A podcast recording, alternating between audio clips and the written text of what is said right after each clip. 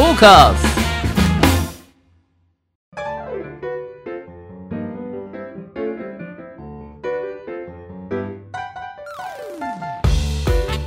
リスナーの皆様ご機嫌いかがでしょうか？e スポーツキャスターの R です。アシスタントの中村優香です。今週もどうぞよろしくお願いいたしよろしますくお願いいたしますあのちょこちょこ、はい。R さんにですね、はい。ゲームのゲームセンターでのコツというか、はいはいはい。そういうエピソードを今まで番組でうん。お聞きして前回クレーンゲームのねクレーンゲームのね。コツとかもはい。お聞きしましたけど、はい。メダルゲーム。メダルゲーム。うん。R さんなんかやってましたか、メダルゲームそうですね。一通りやってるんじゃないですかね、はい。そのまあクレーンゲームの時もそうですけど、うん。えーゲームセンターでそのアルバイトをしてた時に、まあ、30超えてやってたんで、はい。まあ、つい10年前ぐらいなんでよく覚えてるんですけど今のメダルゲームがどんな感じかとかは結構わかる方だと思いますね、はい。ジャックポットでうん。何万枚とか出たりとかあとはなんか馬を育てるゲームとかもはい。結構今椅子に座って、で馬を育てるゲームとかは結構10万円分のメダル買っていく人とかへもいえましたね。すごいですね。すごいすごいそれこそけ競馬並みというか。競馬のみ。まあただその、めちゃくちゃめあのメダル買って結構1年とか遊べるんで、はい。まあ、まとめ買いする人がいるっていう感じ。え？私メダルゲームあんま詳しくないんですけど、はい。あのメダルって、うん。持って帰っていいんですか？いや、えー預けますねあ。基本。スタッフさんに預けて、そうですね。あのーメダルの預ける機械みたいなのがあって、はい、でそこにザーって流してで今日の分というか自分のえー口座みたいなのがあってそこで出し入れするんですよ。でまた来た時に取り出してそう。また続きを。ただ2ヶ月とか3ヶ月ぐらいそのそこの店舗に来ないとえーメダルが全部消えますみたいなはい。ルールがあって。結構それでん何万枚とか消失してはい。トラブルになったりは ありってそういうのははい。見たことがあります。いやはい。だって忘れてたじゃんみたいな感じで、いやそこをどうにかならんならないのかみたいな。あ実際に R さんが対応したことあるんですか？ありますね。えっつっていやこれどうにもならないですよこっちでは。うん。いやでもお前これいくら分だと思ってんだみたいな。はい。いやとはいえルールなんで俺バイトなんでみたいなはい。感じだったんですけど、うん。ただそれは今の時代のメダルゲームのお話で今の時代ってやっぱりゲームセンターがアミューズメントパークに行ってまあタバコを吸う人も減ったりとかまあ高齢者のおじいちゃんおばあちゃんが朝からこうメダルゲームに来て結構そのパチンコとかやるよりはいいよねみたいな感じで、はい。メダルゲームで遊んでたりする。うん。ただただ。今から25年前とかはい。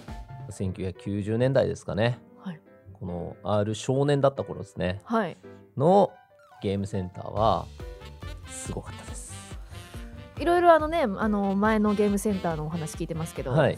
結構ね荒れてるねお話を まああのますけどよくね、はいゲーセンゲーマーはスラム育ちみたいな感じで言うんですけど、ねすごいイメージになってますよ はちゃめちゃなイメージなんですけど、はいまあ、当時のことをもう少し詳しく、えー背景を説明すると、はい当時って、えーゲームセンターが儲かる時代だったんですよ。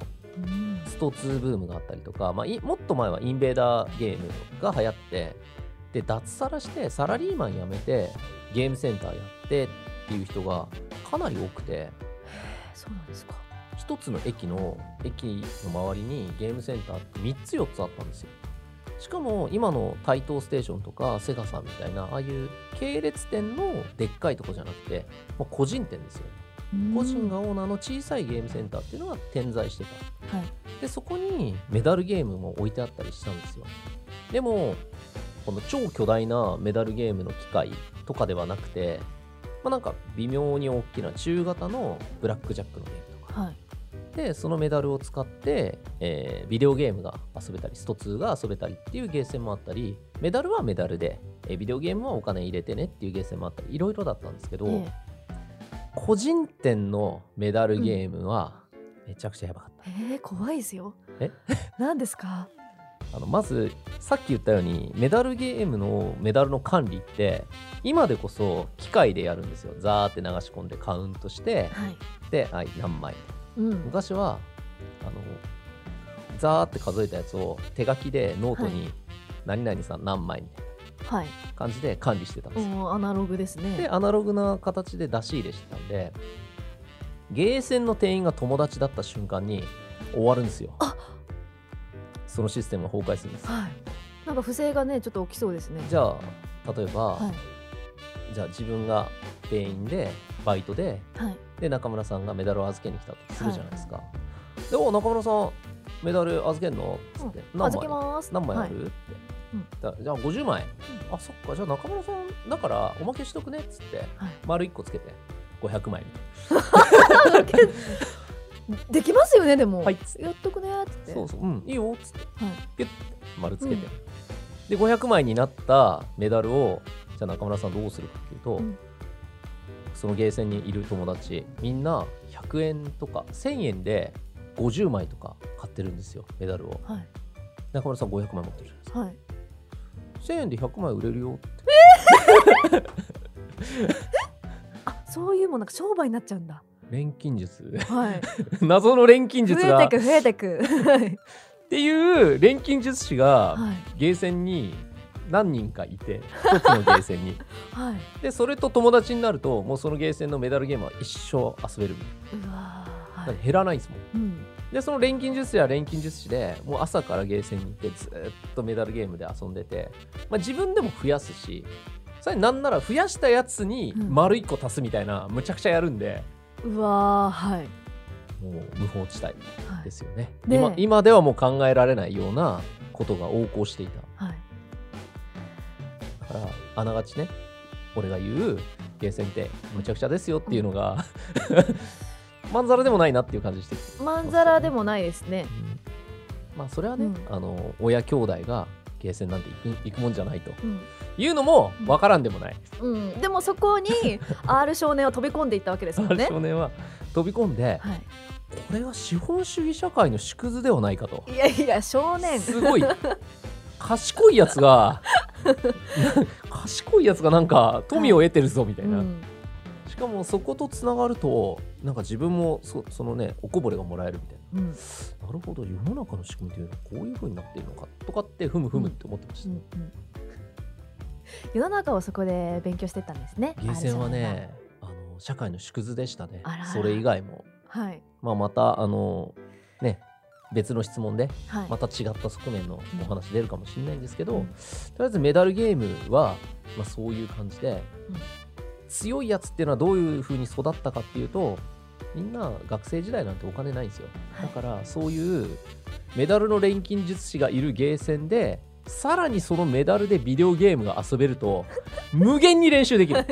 これ最強。っうん、ていうところから、はい。名プレイヤーは生まれていたという。あなるほど、はい。そうやって時間かけてそうですスキルをね磨いていった方もいるんですね。まあそういう一部いうん。ます。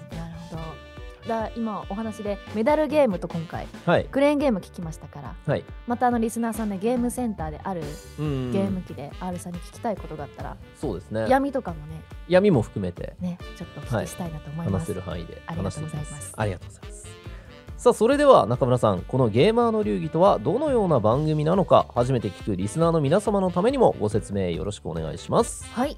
ではゲーマーの流儀とはどんな番組かと言いますと e スポーツ実況のパイオニアといっても過言ではない R さんからゲームにまつわるニュースの解説や最新情報ゲーム人生で学んだことなどなどさまざまな角度からゲームの魅力楽しさをお伝えいただきます。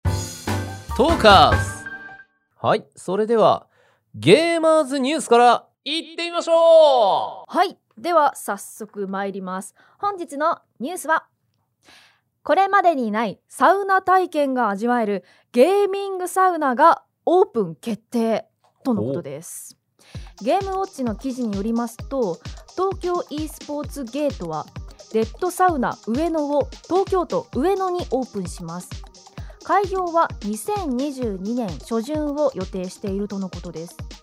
このレッドサウナ上野はえサウナ ×e スポーツをテーマにした施設で最新のデジタルテクノロジーを駆使し五感を刺激するこれまでにないサウナ体験を計画しているとのことです。詳細な開業日や施設内の画像といった詳細に関しては後日発表されます。東京 e スポーツゲートは2022年4月に東京タワーフットタウン内に最新ゲームタイトルの体験エリアや大会イベントが配信できる施設を取り入れたレッド東京タワーのオープンを予定しているなどさまざまなカルチャーと掛け合わせ e スポーツを拡張する施設の展開を行っています。とのことなんですがはい。え？このゲーミングサウナっていうのははいあササウナあのサウナですか？多分あのサウナだと思うんですよ。裸になって汗をかいてはあ。整ったっていうはい。あれだと思うんですけどま はい。あここ数年サウナって結構流行ってて、はい。こうなんですかねサウナーみたいな感じで、うん。さ各地の有名サウナ店を巡る人たちとかっていうのも結構いらっしゃってはい。自分もサウナ好きなんであそうなんですか？地方のイベントとか行ったらそこの有名なところに泊まってサウナが有名な施設とかに泊まって、でサウナ入って、いはい。や整ったなーっつってレースあのー水風呂にも入るんですか？もちろん。サウナーですね。もう昔からでもやってましたね、はい。で水風呂サウナ水風呂サウナでうん。意識朦朧とするまでこうクラクラになって。で出てって、うんうん。バーンってやって、はい。整ったっつって。その整ったちょっといじっていいのかいじった方がいいですかね？わかんないです。わかんないですけど まあ、うん。そういうサウナが流行っている中で、はい。まあ、このねなんだろう中村さんに伝わるか難しいんですけど何でもゲーミングってつければいいと思ってる風潮というのが、ありまして今今現代。はい。この e スポーツというものが言葉がうん。こう世の中に伝わっていくのと同時ぐらいにゲーミングホニャララが多発してて。うん。なんかよく聞きますね。そうですよね。でそれってお前ゲーミングにする意味ねえだろみたいなものも 最近だとゲーミングマスクとか七色に光る電飾がこうついてるねマスクで。はい。ガチのファンがついてて。もうガスマスクじゃんみたいなやつとか、あとなんだっけなゲーミング？何があったかな、ゲーミングマスク？うん。ゲーミングホテルとかもありますよね。あそうですね。番組でも、うん。ちゃんとしたホテルではあるんですけど、うん。あと何？ゲーミングガムとか。なんかゲーミンそういうグガム。何でも。はい、ゲームにまつわる何か。うん。っていうのをどんどん作られてていったもん勝ちみたいになってるんですけど、はい。ゲーミングサウナ東京上野にっていうことではい、気になるじゃないですか。気になりますめちゃくちゃ。でどういうこまだとですか？オープンしてないから、うん。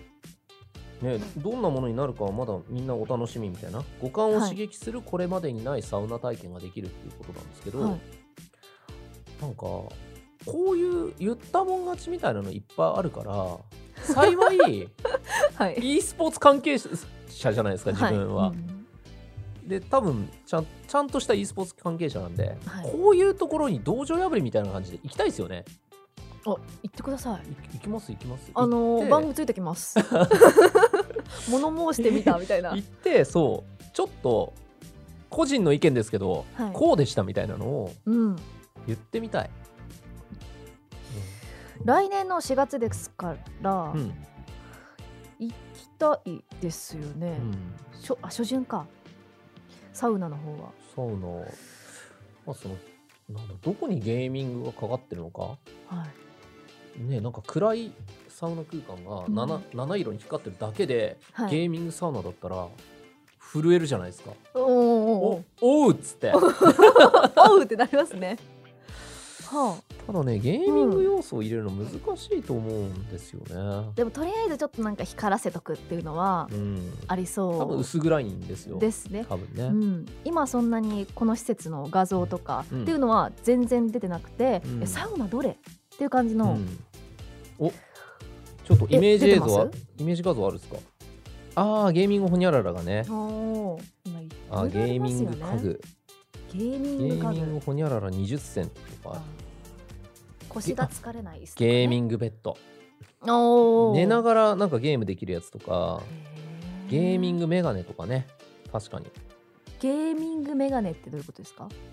あのーブルーライトカットとかあと目が疲れない。長時間ゲームをしても目が疲れないメガネ。は結構ね e スポーツチームのスポンサーに49とか入ってるんですあ、よえー、そうなんですか？すごくないですか？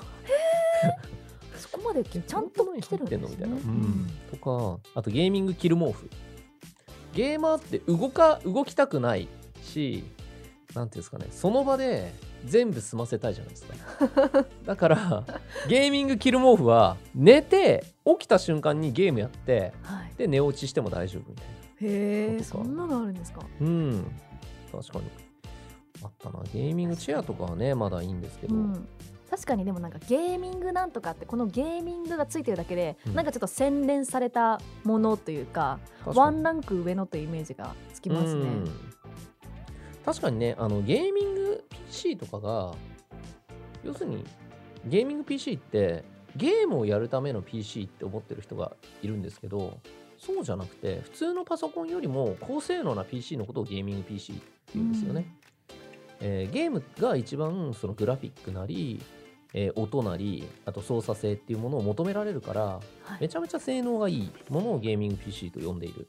で、その性能の最先端みたいなイメージが多分ゲーミングっていう言葉に付与されてうんイメージ戦略としてゲーミングホニャララが増えているなるほど。という可能性はありますようね。多いですけど、これまたサウナとのコラボですからはい。さっきあの R さんがもう意識が朦朧とするまでサウナやってますっていうふうにおっしゃってましたけど、はい。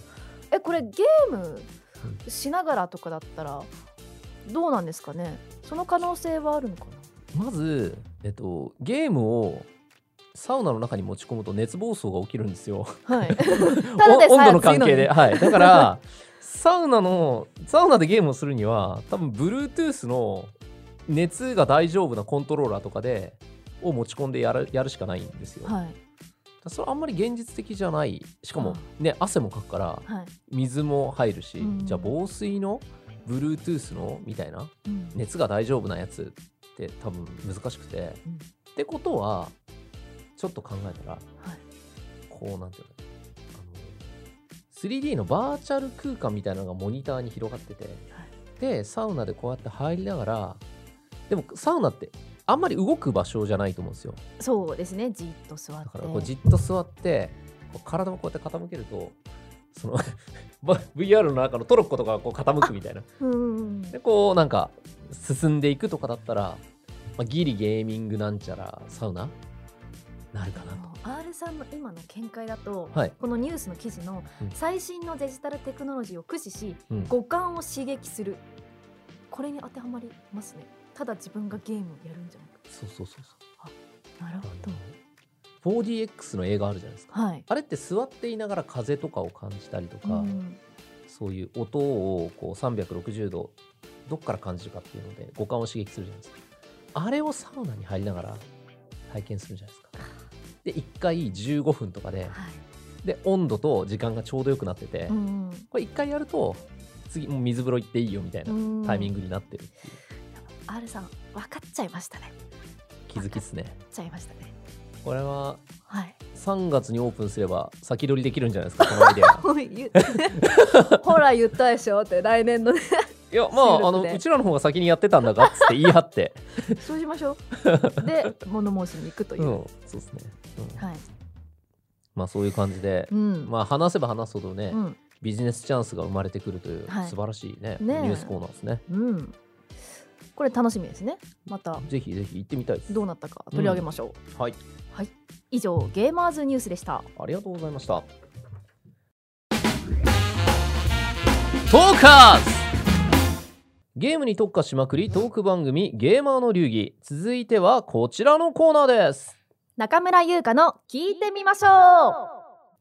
私中村優香が R さんに聞きたいことを聞くごくごくシンプルなコーナーです、うん。では本日の聞きたいことは家でできるカップルにおすすめのゲームありませんか？これ私の友達がお質問してくれました。なんと。なんといいいですね。ぜひ R 先生に。はい。家でできるおすすめのゲームですか、はい。しかもカップルに。カップルに。おすすめ。ぜひ教えてください。そうですね。結構、えーいろいろあるんですけど、まあ、そのそのカップルがどういうのが好きか。例えば、えー推理をするのが好きとかうん。あとホラーゲームが好きとかあとは協力すして何かをするのが好き。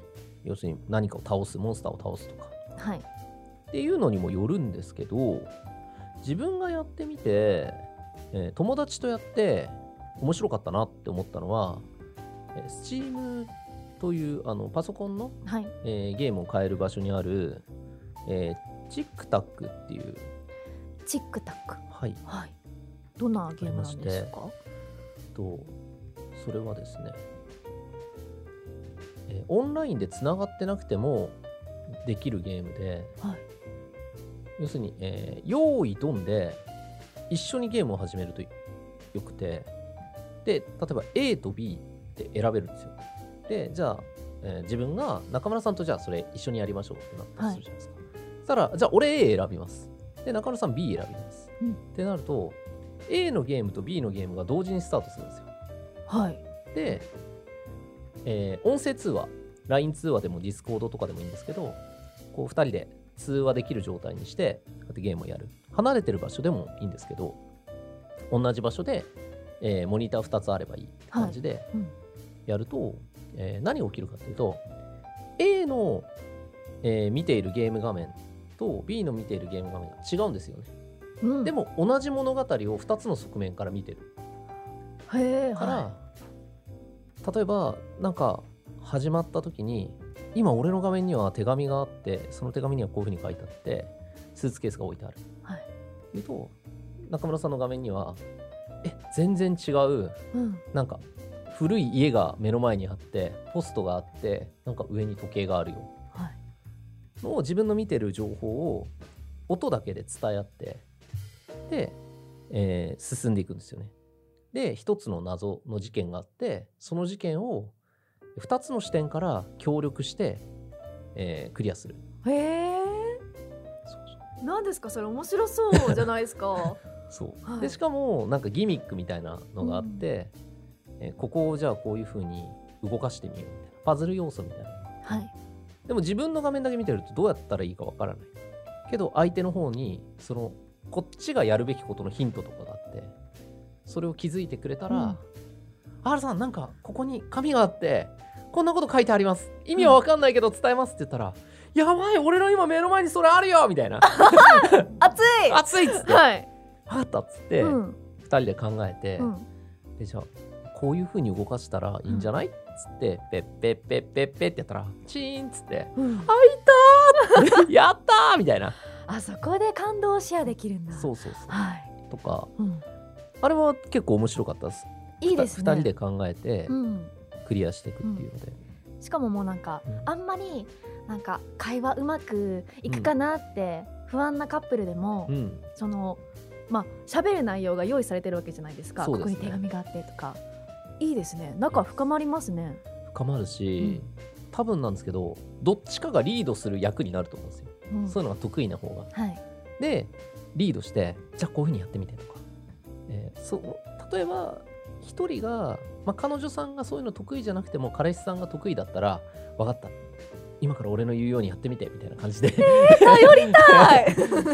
ちょっとこうね、はい。あのいい感じのね。関係値ができたりとか、いいとこ見せてやるぜみたいな。そうそうそうそう。ところもできますもんね、とか今までうん。いつも普段はこ男がリードしてたのに、うん。このゲームの時だけ彼女が超リードしてなんかすごいこういうの私得意だから、うん。ついてきてみたいな、うんいつもと逆だみたいなうんのとかあるかもしれないいいですね。ギャップも見せられる。そう。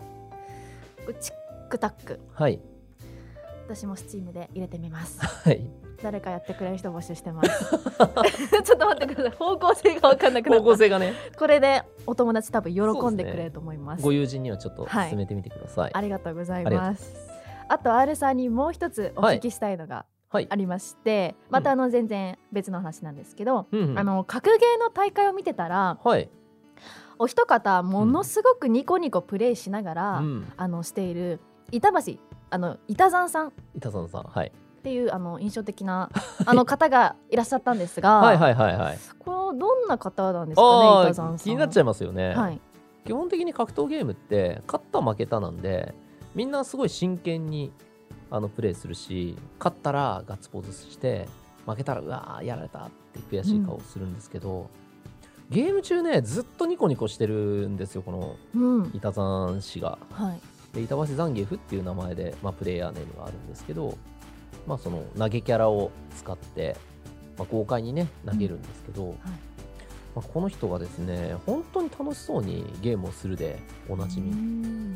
でやっぱりそのゲームのプロプレイヤーってすごい練習時間をかけてで自分の人生をかけてこう仕事として戦うからなんていうんですかね険しい表情になりがちなんですよね。はい。だけどそんな中で世界大会の決勝ですらニッコニコでプレーするというえー、決勝で出ますか？そうしかも勝ったらい。賞金2000万円ぐらいもらえるやつ、はいまた そこで私だったらニッコニコしちゃいますね。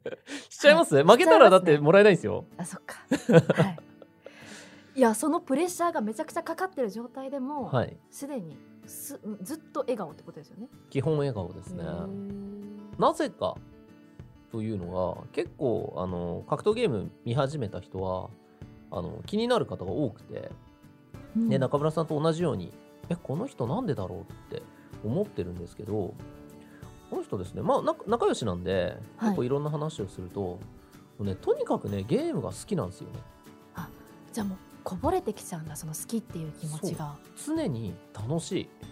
ゲームをやってるだけでめちゃくちゃ楽しいからあの笑顔になって、はい。でもでしかも実際めちゃくちゃ強いんですよ。あの実績もあるし。はい。なのに最前線に立って一番ベテランなのにうん子供みたいにニッコニコしながら、うん。ゲームをするから、はい、スポンサー受け超いい。好感度やばいみたいな。そうそう好感度超やばい、はい、うん、で本人もなんだろう。こうなんか草食動物みたいな。うん。あの優しくみんながバチバチしてる中でもまあまあまあみたいなはい。感じでマイペースな人なんでまああの早い段階から女性ファンが多かったです、やっぱそうなんですね、癒しキャラというか。癒しキャラというか。へそれでいて使ってるキャラクターが豪快なキャラクターなんで、ーうん。基本的にあの遠い前からはい。めちゃくちゃいじめられるんですけど、一回近づいたらはい。大逆転みたいな、うん。分かりやすいあの勝ち方をするんでええ。結構あの世界的にファンもたくさんいてでアンチもたくさんいるみたいあアンチも。な そのいたずんアンチはいないんですけど、はい。投げキャラが嫌いだから。あー。そういう投げキャラ使いはよっつってうん。嫌われてる中ニコニコしながらそういう人たちをさらに魚でするかのように ぐるぐるぐるぐるレバーを回して「はい。やっはー楽しい」っつって。アンチからしたら煽りに見える見えますね。うん。だけどもう全部何を言われようと受け止めてうん「うん、いけんくいけんく」っつって。はいレバーを回します。はい。いやーもうニコニコなんで見てるこっちも楽しくなりますよね。そうですそうです、ん。あのすごい感染してる人にとってもすごい安心感を与える存在だし、うん。そんななんか脳天きそうなプレイヤーなのにあの学歴高くてあのちゃんとなんていうんですかね頭脳系のプレイヤーなんですよ。はい。すごい豪快なキャラクターを使ってニコニコやって子供みたいなのに、うんやってることの緻密さとか練習量とかっていうのはもう超トップレベルっはい。ていうギャップもまたうん。良い、ギャップもまた良い。ギャップ弱いですもんね。みんなねギャップ大好きなんで、はい。これね板さんはなんだろうな。結構格ゲー界の中でも稀有な存在なんじゃないですかね。へえうん。というのは？要するになんかみんなやっぱ自己主張が強かったりとか、はい。まあ負けず嫌いっていうのはもちろんあるんですけどこうなんだろうな。うーんキャラが濃いんですよね。うん。濃いけど板さんはある意味主張そこまでしないけどプレーで主張するからキャラが立ってるみたいはい。な感じで、なんかたくさんのメメンバーの中にいると割とバランサはい。ーになるしうん。あの後輩の面倒見とかもめちゃくちゃいい。そうなんですね。名前のはい。この由来板橋確かに。ザンギエフさん。板橋ザンギエフさん、はい。えーこの板橋って板橋区の板橋なんですよ。おはい。でザンギエフっていうのはストリートファイターの投げキャラクターの、うん。えープロレスラーのキャラクターの名前なんですけどはい。昔は、えー強いプレイヤーってゲームセンターにいてで大会の時に自分の名前をこう書いたりして、まあ、あの自分が R になった時もお話も少ししたと思うんですけど R って自分で決めたんですよね。うん。だけどめちゃくちゃ強いプレイヤーって勝手に名前がついたんですよ。はい。で例えばえっ、と新宿ジャッキーとか。っっていうのはジャッキーっていうキャラクターを使って新宿でめちゃくちゃ勝ちまくってるやつがおる。そしたら周りのやつらが勝手に新宿ジャッキーって呼び出した。みたいな感じでマジでやばいやつは、はい。勝手にその地名プラスキャラクター名で名前がつくっていう文化があったんですよ昔。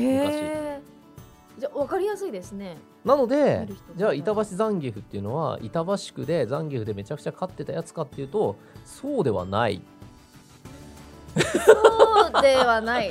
いい顔しますね。はい。あでも一回そのはい名前の由来で、はい。あの出てきましたよね板山さん、うん。板山さんもうん。実はっていうんで。そうですね。お話ストップでしたけど違うんですか？そうです違へうえ板橋は板橋なんですけど、はい。板橋区生まれ板橋区育ちなんですけどザンギエフっていうのは別に気分でつけたみたいうん。な、だあの板山がやってたゲームってバーチャファイターっていうゲームなんですけど、はい。そこにザンギエフいないんですよ。うん。いないのにザンギフっていう投げキャラの名前をつけてはい。プレイしちゃってで使ってきたらおじいちゃんだったんですけどはい。水剣使いのおじいちゃん使って はい。板橋ザンギエフっていう名前で超有名になってえ？はい。でその自分のやってたバーチャファイターっていうゲームからストリートファイターシリーズに、えー来たんですよね。でこっちもやろうっていうことで。はい。でその時にまあ名前ザンギエフってつけたからじゃあザンギエフ使おうって言って後付けザンギエフ使いえー、まにもかかわらずうん。世界でトップっていうはい。人ですね。はい。板山さんはあれですかね、はい。なんか自分でつけようとかはなかったんですかね？だからわかんないですけど自分でつけようと思ったのがザンギエフだったんじゃないですか。あなるほど。使ってなかったのに残念なんかすごい変な人でしょ、うん。よくわからん。よよくわからん。くわからんし、はい。なんか板山5みたいなのがあって5ですか、例えば「あ板山」大会でめちゃくちゃ強いプレイヤーが来た。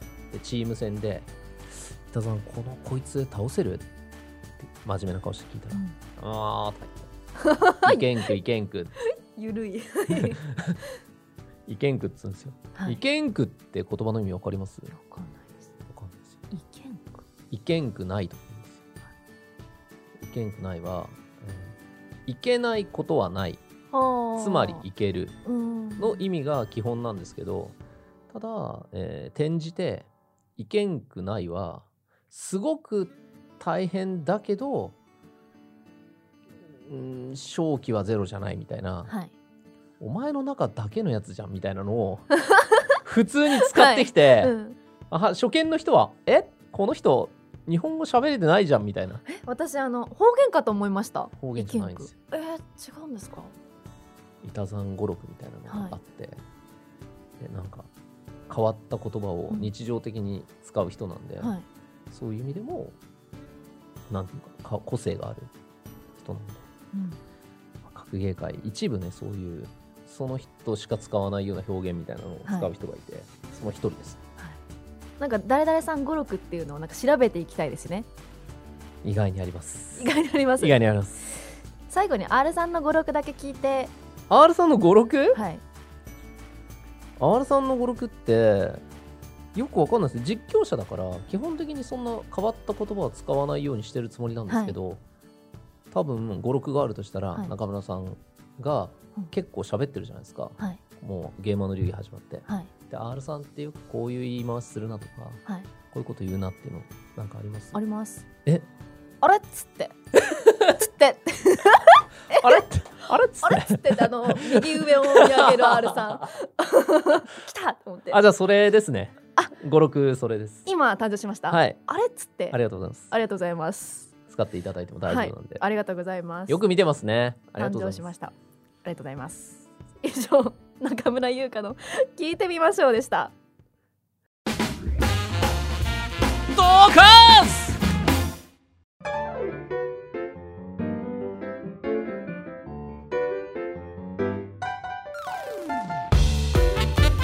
ゲーマーの流儀あっという間にエンディングのお時間ですはい R さん何かお知らせはありますか？はい、えーそうですね。